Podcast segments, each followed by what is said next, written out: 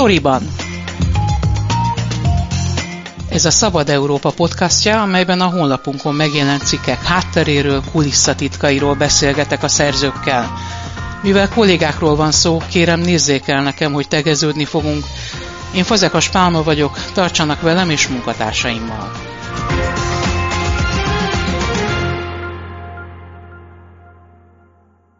Keller Alán Tákos a vendégem, aki több cikkben is foglalkozott már a hazai médiapiac helyzetével. Most a megyei lapok Magyarországáról írt egy cikket. Arra volt kíváncsi, mit tud meg a világról és Magyarországról az, aki ezeket a lapokat olvassa. Melyik négy lapot választottad ki? Ugye négy megyei lapot néztél meg. Igen, hát ez egy kicsit véletlenszerűen alakult. Azok a kollégák, akiknek vannak vidéken rokonai, és hajlandóak voltak segíteni nekünk, ők küldtek el egy hétnek a lapszámait összesen négy megyéből, ez a Dél-Magyarország, az Új-Dunántúli napról, a Hajdubihari napról és a Tolnai Népújság volt. Figyeltünk, a szempont volt egyrészt, hogy ugyanazon a hétiről legyenek a lapok, a másik pedig, hogy olyan megyés legyen köztük vegyesen, ahol ellenzéki vezetés, tehát nem Fideszes a megyeszékhely, illetve olyan, ahol Fideszes vezetés készül a megyeszékhely. Hogyan tematizálhatók ezek a tartalmak, amik megjelennek a lapokban? Ugye van egy központi tartalom, de mégis mind a négy különböző szerkesztőségekben készül, tehát nyilván vannak sajátos egyedi tartalmak is. Ö, igen, hát a központi az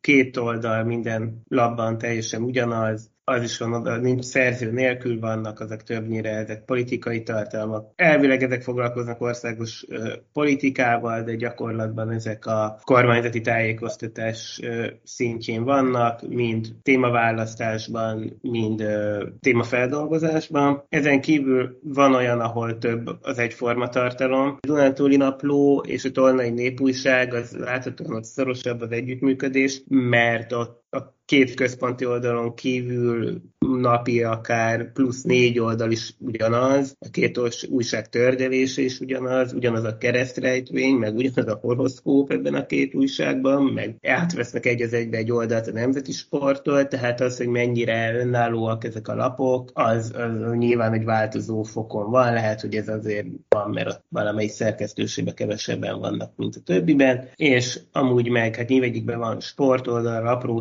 hirdetés, rejtvények, de hát a többsége az, azok a megyével, megyeszékhelyjel foglalkozó helyi tartalmak. Napilapokról beszélünk, hogyha valaki tájékozódni akar arról, hogy az elmúlt napon, vagy éppen aznap mi történt, történik az országban, vagy a nagyvilágban, mik a vezető topikok, meg tudja ezekből az újságokból. Külpolitika nem nagyon van, egész héten egy-két külpolitikával foglalkozó írás volt, áradások Németországban, ilyesmi. Hát azt tudja meg körülbelül kicsit kevesebbet, mint hogyha a közszolgálati televízió híradóját nézni. Az éppen aktuális kormányzati narratívának megfelelően tud tájékozódni koronavírus oltásokban. Élen járunk. Itt akkor ugye ezt július közepei hetet vizsgáltam, tehát akkor ez a meleg ellenes passzusokkal kiegészített pedofil törvény volt a téma. Több írás foglalkozott azzal, hogy a magyarok a családban látják a jövőt, Brüsszel bele akar szólni a gyereknevelésbe. Itt nagyon erősen előjött ugye a migrációs téma, összekötve a, a, akár az egészségügyel, meg a Covid-dal, hogy összefügg az egészség a migrációval, volt egy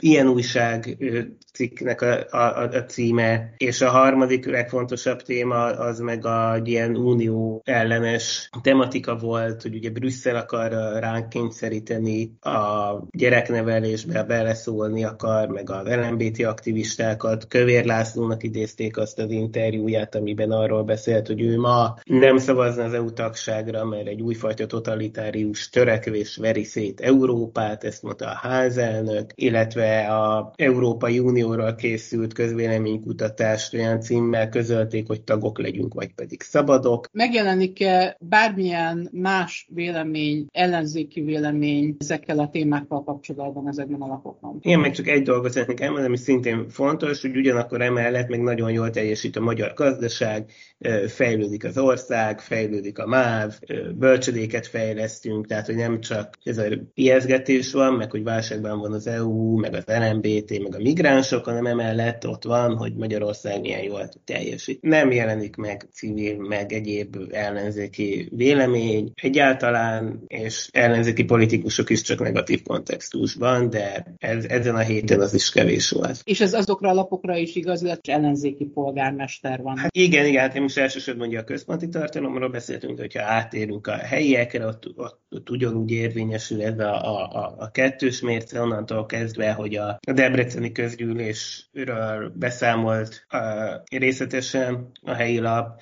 addig a, a, a Pécsiről, ami szintén azon a héten volt, még csak említés se, szintén se került be az aktuális lapszámba, és igen, hát ahol ellenzéki a városvezetés, Szegeden, Pécset, ott, ott, ott megyeszéke, az nagyon rossz állapotban van, rosszak az utak, nem írják a füvet, drogosok lepték el az egyik negyedet, és ott csak a megye fejlődik, illetve a kormánynak köszönhetően vannak fejlesztések a többi településen, még ahol a megyeszékely Fideszes irányítás alatt van, ott úgy tűnik, hogy a, az a város is prosperál. Beszéljünk egy kicsit a tulajdonosi háttérről, kik adják ki ezeket a lapokat? Hát ez egy nagyon egyszerű kérdés, mint ma, mára már a kormánypárti sajtónak a túlnyomó többsége, így az összes megyei lap is egy képzben van, ez a Kesma alá tartozó MediaWorks, ezt a 2010 után elkezdték felvásárolni különböző kormánybarát üzletemberek, itt ugye két nagy vásárló, az a Heinrich Pecina volt, aki ugye a Népszabadságot is megvásárolta, és aztán bezáratta, illetve Andy Vajna is fölvásárolt többet, aztán ezek mind a MediaWorks nevű cégben egyesültek, és ugye amikor létrejött a Kesma, akkor a MediaWorks is betagozódott ez alá, tehát az Origótól kezdve a, a, a Ripost, a Hír TV, a Bors, ezek már mind egy képzben vannak. Miért tartottad fontosnak, hogy megnézd ezeknek a lapoknak a tartalmát? Azért, mert kíváncsi voltam rá egyrészt, másrészt azért, mert még mindig sokakat elérnek ezek a napilapok. Tehát ez igaz, hogy nagyon lecsökkentek a, a, a példányszámok. Ugye még a Kisalföldet azt még néhány évvel ezelőtt még többen vették, mint bármelyik országos napilapot, többen vették, mint a Népszabadságot, vagy a, a Népszavát, tehát sikeres, jól prosperáló iparág volt tulajdonképpen a megyei lapoknak a, a piaca, még akkor is, hogy a 2010 előtt sem voltak soha függetlenek, ezt ugye kollégák, illetve akkori elmondásokból lehet tudni, hogy akkor is volt ráhatása valamennyire a megyei erős embereknek arra, hogy mi jelenik meg alapban, vagy mi nem jelenik meg alapban, de ez, amióta ennyire egykézben vannak, ez, ez teljesen megváltozott, és szinte teljes kontrollban, és hát sokakat elér. Ugye ezért voltunk rá kíváncsiak, ezért akartuk megnézni, mert az, hogy mit ír az Origo, az többször bekerül a hírekbe, meg hogy mi van online, az többször a könnyebb utána nézni a fővárosból is, és, és az többször bekerül az országos sajtóba és téma, hogyha valamit olyat írnak, és a print, vidéki print lapokból meg kevesebb hír jut el ugye a megyén kívülre. Azt írott, hogy van egyfajta családi jellege ezeknek a lapoknak. Megszólít időseket, megszólít gyerekeket, vannak rejtvények, vannak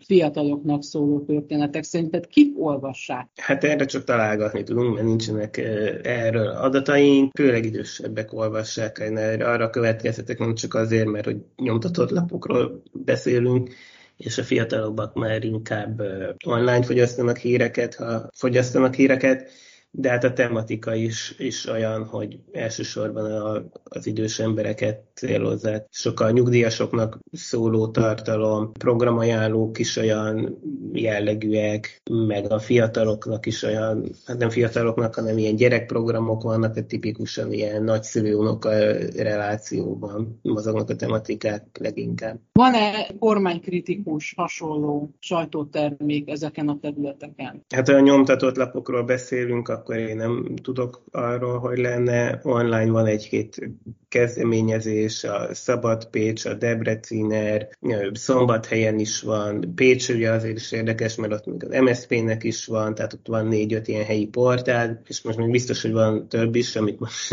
értelen nem jut eszembe, de ezek mind online, és ebből is fakadóan nyilván egy másik közönséget érnek el, mint ezek a nyomtatott lapok. Milyen példányszámban jelennek meg ezek a lapok a különböző területeken, és van-e információd arról, hogy mekkora a remitten lap? Hát én ugye a Matesznek a számaiból dolgoztam, ami az összesen értékesített példányokat néztem meg, tehát ezt gondolom az, amit el is adnak, és hát változó, hát továbbra is a Kisalföld a legnépszerűbb, az egy 35 ezeres olvasótáborral rendelkezik, és a másik véglet pedig a Heves megyei hírlap, ami 5400 példányban fogy, és hát olyan 13 ezer körül van az átlag, és a 18 megyei napot összesen 267 ezeren vásárolják naponta, ebben valamiért nincs benne a Nógrád megyei újság, és hát ez a 267 ezer példány szerintem elég sok, mert hogyha csak konzervatívan azzal számolunk, hogy egy példányt ketten olvasnak el, az is már több mint félmillió ember, és hogyha úgy veszik, hogy nem is veszi meg mindenki minden nap az újságot, akkor ennél egy jóval nagyobb szám is kijöhet. Tehát ez egy jelentős olvasótábor, és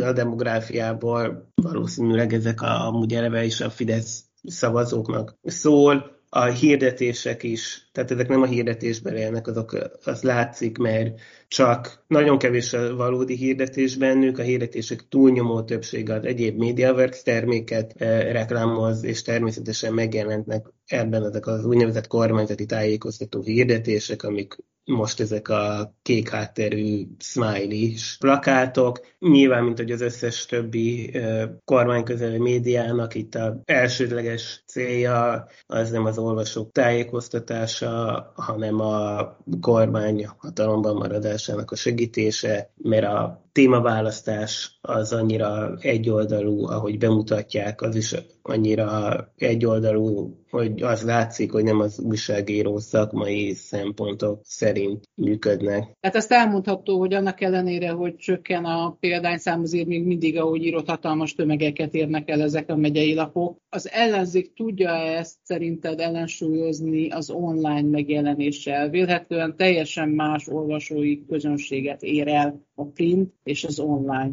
Hát szerintem ezt, hogyha az ellenzék ellensúlyozni akarja, az nagyon sok pénz kell, meg sok munka, tehát helyben munka, meg szórólapozás. Ugye érdekes, ez a civil kezdeményezés van már pár éve, ez a Nyomtas Te is nevű kezdeményezés, ami ők azt csinálják, hogy a heti általuk fontosnak tartott hírekből összeválogatnak egy újságot, ami tulajdonképpen egy néhány A4-es oldalra elfér, kivonatolva a fontosabb cikkek, és ezeket bárki ki tudja nyomtatni és terjeszteni a lakókörnyezetében, és nekik is vannak aktivistáik, akik nagyobb példányszámban ezeket kinyomtatják, és különböző vidéki településekre elviszik a híreket, de nyilván nem tudnak versenyezni egy közpénz milliárdokkal megtámogatott óriás vállalattal. Keller Alán Pákossal beszéltem, aki a Megyei Lapok Magyarországa aktív és boldog nyugdíjasok fejlődő falvak címmel írt cikket, amelyben négy megyei napilapot szemlézett. Köszönöm szépen. Én is köszönöm.